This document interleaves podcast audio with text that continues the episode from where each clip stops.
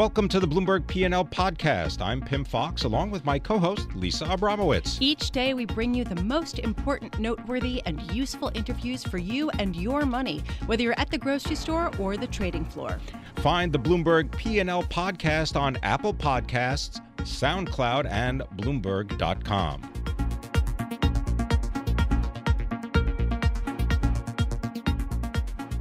This is Bloomberg Markets. I'm Pimm Fox along with Lisa Abramowitz. We are broadcasting from Pershing Insights 2017 conference at the Manchester Hyatt in San Diego. This year marks 19 years of Insight, 19 years that the company is committed to the success of its advisors, and we are here with more than 2,000 financial professionals from all over the globe.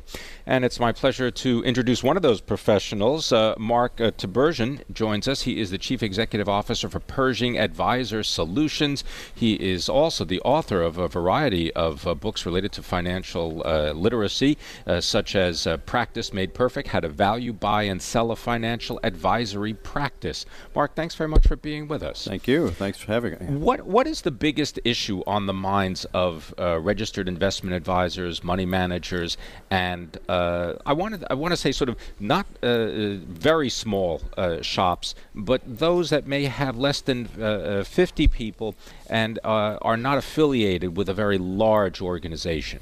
By definition, most registered investment advisors are small businesses. If you put an SBA filter through it. Uh, and so they experience many of the same challenges that any small business does. Uh, probably the most acute challenge is around talent. So the instinct is to say regulation is an issue or market threats is an issue, but there is an acute talent shortage in this business today, and that is uh, creating real limitations on growth for many of these firms. What is the talent that you're talking about in particular? Is the, is the is it the ability to interact with people? Is it the ability to navigate uh, the growing world of robo advisory uh, software and ETFs? What specifically is the skill that people need? Uh, frankly, it's a skill in all areas, from direct uh, contact with clients to the operations and administrative elements of the business. It's important to know that since 2008, uh, there are 40,000 fewer financial professionals in this country. Uh, there are 1,400 fewer broker dealers. Uh, and what's happened is that the industry has taken such a hit that many people coming out of university are not contemplating this as a career choice. Is it partly because the salaries have gone down? No, actually, uh, this is one of those great careers where you get financially rewarded, intellectually stimulated, you get uh, uh, opportunity to act independently, uh, to profoundly impact the lives of others. So just add long walks on the beach. It's a pretty good personal ad. And and no uh, no retirement uh, uh, target in terms of when you have to leave the practice right. necessarily. Nothing is forcing that. Uh, and so if you think about uh, being a young student looking for a career that's fulfilling and rewarding, uh, then this certainly becomes one of those places to to come to. Uh, for what it's worth, uh, a couple of years ago, we asked our reverse mentor group, this is a group of millennials, to uh, inquire among their friends who chose not to come into this business why they said not. And first reason was didn't study finance in school, so never considered it as a career. Two, they thought that it was just a sales job, and three, they perceived the industry as being corrupt. And so, when you have those elements uh, playing against the profession uh, none of which are true, by the way, uh, it makes it very difficult for us to contemplate how we're going to recruit people to the business. For those of us who uh, remember, there used to be training programs in a variety of the big brokerage firms. Those have basically disappeared. Is there anything that's replacing that? So one of the big challenges I think that that is creating this is we used to have big, large employer-based financial institutions that would recruit people and create a career path for them. Uh, now what we have is a more fragmented uh, industry. Uh, many small businesses. There are 28,000 registered investment advisors, mostly independently owned. Most of them don't have a human capital strategy. So it's really more of an industry crisis than an individual business crisis. And it's one of those things that we have to think about how do we appeal to young people earlier, and how do we help those small businesses become more proficient at recruiting and developing talent? You know, I'm, I'm compelled by the idea that there's a shortage of talent at a time when the industry is broadly believed to be contracting.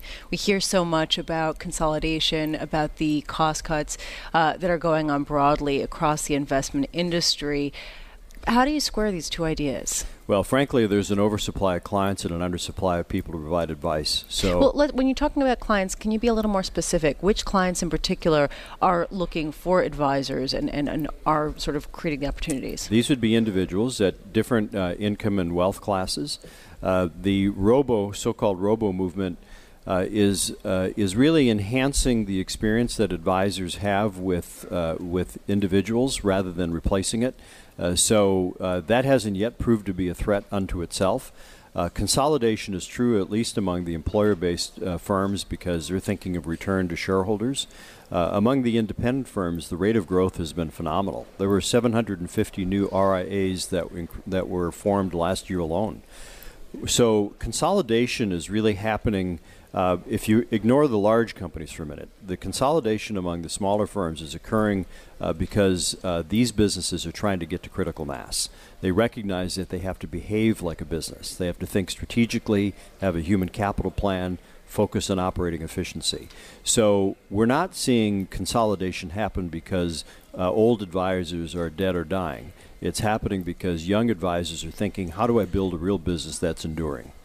Wonder if you could speak a little bit about the compensation programs that exist, the models, because previous to coming to Pershing, uh, you were partner in charge at uh, Moss Adams in Seattle, the yes. accounting firm. That's right. And it, you know the incentives for fee based, for uh, commission based. I'm wondering if you could see see your way towards the future. What you think would work? Because we know what lawyers do; they charge by the hour. Accountants, that may be a negotiated uh, compensation plan. W- what do you see happening in, in this space? Uh, there's some big changes, but I'd, I'd make a distinction between the revenue generation methodology and the way people get paid once they're inside the firm. So, first is the relationship between the advisory firm and the client. This is the only profession I know where uh, where the client pays based on the value they bring rather than the value the professional brings. The more you have, the more you pay, which is an odd sort of. It'd be like right in the legal profession, for example, a lawyer charges you whatever the lawyer charges you. It right. doesn't matter what your bank account says. Exactly. It'd be like it'd be like a doctor charging me by the pound. I couldn't afford them, so I'd have to think about that. The uh, so one of the shifts that's happening is uh, more of a consistent uh, approach to fee charging. Uh, in fact, a study done by Bob Veres recently showed that 25% of advisors are actually charging a retainer, uh, either instead of or in addition to an asset management fee. So there's a shift towards a more fixed structure. Uh, the variable compensation model around compensation around uh, commissions, as an example, Pershing being the largest clearing firm in the U.S., uh, we've observed since 2008 that assets on our platform have grown from 5% of the total to 53% of the total. So the shift towards a more advisory, fee oriented type of approach is reflected in our client base uh, quite clearly. Do you think that more people are seeking out financial advisors in order to get guidance uh, about how to use ETFs? In other words, there's this feeling that there are all these passive investments uh, that have relatively low fees. Perhaps it's worth paying a little bit more to get some advice on how to invest and how to allocate? I think what you find among most advisors is that uh, they use some sort of passive instrument as a core solution, and then the satellite might be active instruments like uh, mutual funds or even individual securities in some cases. But the reason that uh, that most people are seeking out advisors is because their lives have, lives have become more complex what we're finding it's not just about investing, but it's about the complexity of choices that people have to make around cash flow, around how long will they live and can they out, uh, will they have enough to to endure, about estate planning, uh, about where they'll live. So uh, these become choices that as individuals become um, more consumed with the complexity of their lives, they have to seek professional guidance in what they're doing. And I think this is one of the reasons why we find so many people attracted to this business who are not necessarily finance professionals, uh, but really human professionals uh, with, a, with a capability around finance. I want to pick up on that because this idea of consistent guidance. Uh, you go to a doctor when you're sick, uh, you seek legal advice when you need it Uh, but with a financial advisor, whether you're managing the money of an individual or a small business and their pension plan, that's an ongoing relationship. It should be because uh, our lives uh, don't start and stop with one conversation. Uh, and even in our health, I, I use the concierge program at New York Presbyterian uh, as, a, as an ongoing relationship. I find I have more ailments since I've done that, but, uh, but what we see is a, a real change in how uh, people are thinking about uh, their relationship with the advisors. So uh, clearly, what uh, makes a difference uh, is that uh, when we look at how people are engaging with the advisors, they're trying to deal with more issues that are beyond. Should it be a investment. regularly scheduled meeting? I mean, for example, if you're going to meet every three months, is that enough, or how should you do it rather than just wait until you have some catastrophe in the market or some problem with an individual's I'll, finances? I'll personalize it. In our own example, my wife and I uh, have worked with the same advisor for over 10 years. Uh, we have quarterly meetings, but we have regular communication via email uh, on different issues, on different questions. Uh, and that's an ongoing relationship. And the significance is that they're not just reporting on investment return, they're uh, reporting on the choices that we're making and whether or not we're progressing towards implementing it. I'm sure a lot of people who are uh, closing, clo- uh, getting closer to retirement, uh, stay up at night worrying. So I'm sure it would be better for them just to have a conversation with somebody on a more regular basis. Uh, Mark Tibergien, thank you so much for joining us. Mike Tibergien is Chief Executive Officer of Pershing Advisor Solutions, and he joins us here uh, where we are broadcasting from Pershing's Insight 2017 conference at the Manchester, Grand Hyatt. Thanks for being here.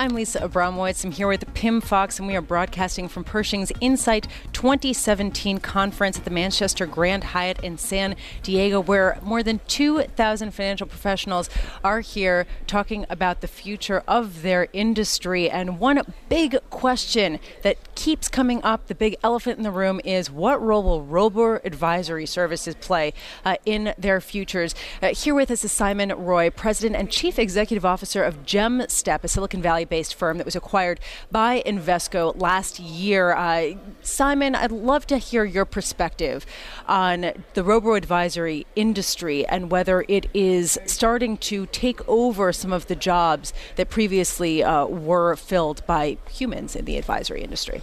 Yeah, Th- thanks, Lisa. Appreciate the opportunity to uh, share perspective on this. I think um, technology has been sweeping through many industries. Uh, we've seen it in media, we've seen it in commerce, we've seen it in travel. And so those same, trends that have driven it, which is consumer adoption of technology, are starting to be felt in the financial services industry. And so the initial robo advisors that came out appear to be barbarians at the gate, right? They're going to tear down the edifice of the financial services industry, take over the market, and everyone's going to be using robo advisors just like they use Amazon, Google, Netflix. Hasn't turned out that way. Uh, investing is different. It is a very emotional issue. It's very high complexity and consequence for individuals. And so the role of the advisor, the role of judgment, the role of expertise is quite critical. And so we've seen, we have not seen that sort of hockey stick growth that we've seen in some of the other technology sectors in financial services. And what we're seeing is a trend towards the adoption of technology by financial services firms to enable advisors, is essentially creating a bionic advisor, a combination of the best of, of people and relationships with the best of technology. And that, that's essentially the business Jemstep is in. I want to see if we can take one step deeper into the pool here because uh, let's say you are a registered investment advisor and you are on the BlackRock platform, or you're using TD Ameritrade, or you're using Northwestern, or Pershing, or whatever, but you've got a platform. You have your own digital, what they call wealth management platforms out there. Um, what Jemstep, I understand, does, as well as many other some other com- competitors, is you're able to offer online advice having to do with portfolio, perhaps construction or allocation, but in relationship to the registered advisor. Is that accurate? Yeah, that, So essentially, the, the business Jemstep is in is helping connect investors with advice and quality advisors. And so we do this by providing a, a platform, a digital advice platform, Jemstep Advisor Pro, to advisory firms. So our clients are the registered investment advisors or the broker dealers or the banks. And we provide a platform, they put their logo on it. It's their platform. We're a technology service provider to them.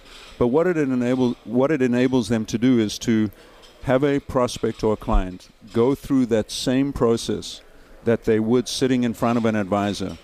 So answer questions about what goals are important to them, retirement, college savings, in the same way as they would if they were sitting with someone.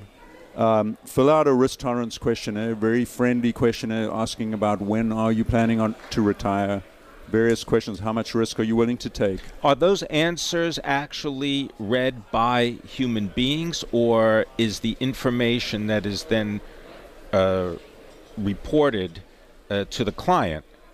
Where does that information come from? How is that constructed?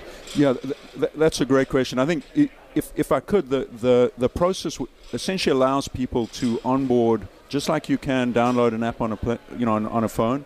It allows them to onboard as a client if they're ready without having to talk to the human. But it is they're onboarding to that firm. They have access to the advisors. They have access to um, the judgment and and the experience of the firm, the investment strategies. So to answer your question, the the answers are input into the system but the way they are responded to, the way they uh, the, the client is guided to a portfolio, is based on the judgment of those humans at the firm. So if I'm sitting in front of you as an advisor and I fill out a paper-based questionnaire, I'm going to get a risk score. Based on that, I'm going to be put into a portfolio. The fact that I'm entering it on a computer as opposed to on a piece of paper is not going to change the quality of the portfolio I'm put into it's just easier for you know Mary on Sunday morning at home to be able to complete this because she has a busy schedule and maybe doesn't want to go to an advisor, doesn't have time. She can complete this, be put into a portfolio that will be well suited to help her get to retirement and get on with her life. And so essentially what we're doing is we're helping these firms take what used to take about 3 months and put it into 12 minutes. You know, Simon, as you talk, I'm struck by how familiar this feels. I mean, this is basically what we do in most aspects of our lives. When we order something online, uh, when we search for airplane tickets, are you surprised that it has taken as long as it has for the financial industry as a whole to adopt some of these fairly basic technological advances? Uh, as as a you know as an executive of a technology services firm in this industry, uh, I certainly would have liked it to have happened a lot faster. Um, what's the what's the reluctance? Money. Money is different. Well, hold on a when second. You're, when you're in when you're connected in a, in some kind of legal way with somebody's money, uh, well, it can make things different is, in everybody's is that, mind. Is that the issue I, with money, I, I or is it a different issue with money? I, think it's a combination. one of the biggest issues that that we're dealing with here is change, you know, behavior change.